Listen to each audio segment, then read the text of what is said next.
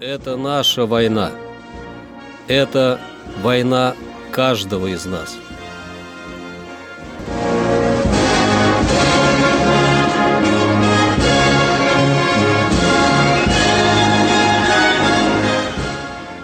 Проект информационного агентства «Регнум. Война. Хроника 1941-1945 годов. 3 марта. 3 марта 1942 года в рамках Ржевско-Вяземской операции началось наступление войск Калининского фронта против немецкой 9-й армии. 3 марта 1943 года Красная армия освободила Ржев. 3 марта завершилась 17-месячная гитлеровская оккупация Ржева. Эта победа была достигнута дорогой ценой.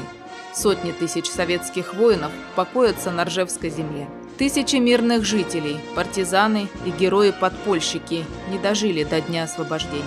За смелость, отвагу и героизм Ржеву присвоено высокое звание города воинской славы. 3 марта 1943 года войска Воронежского фронта в Сумской и Харьковской областях продвинулись на рубеже Верхняя Сыроватка, Лебедин, Опошня – Силы правого крыла Юго-Западного фронта из-за контратаки противника вынуждены были отойти к реке Северный Донец, вследствие чего под ударом оказались наступающие на запад войска Воронежского фронта. 3 марта 1944 года Красная армия на Украине освободила город Ямполь в Хмельницкой области.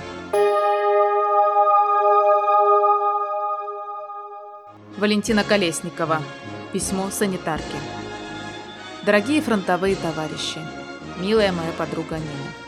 Если я погибну в этом бою, то после смерти сообщи моей маме, что я, ее дочь, честно выполнила свой долг перед Родиной.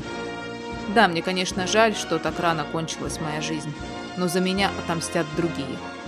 Нина, я была медсестрой. Ведь это самое прекрасное – спасать жизнь человеку, который борется за нас, защищает нашу Родину от коварного врага, борется за наше будущее.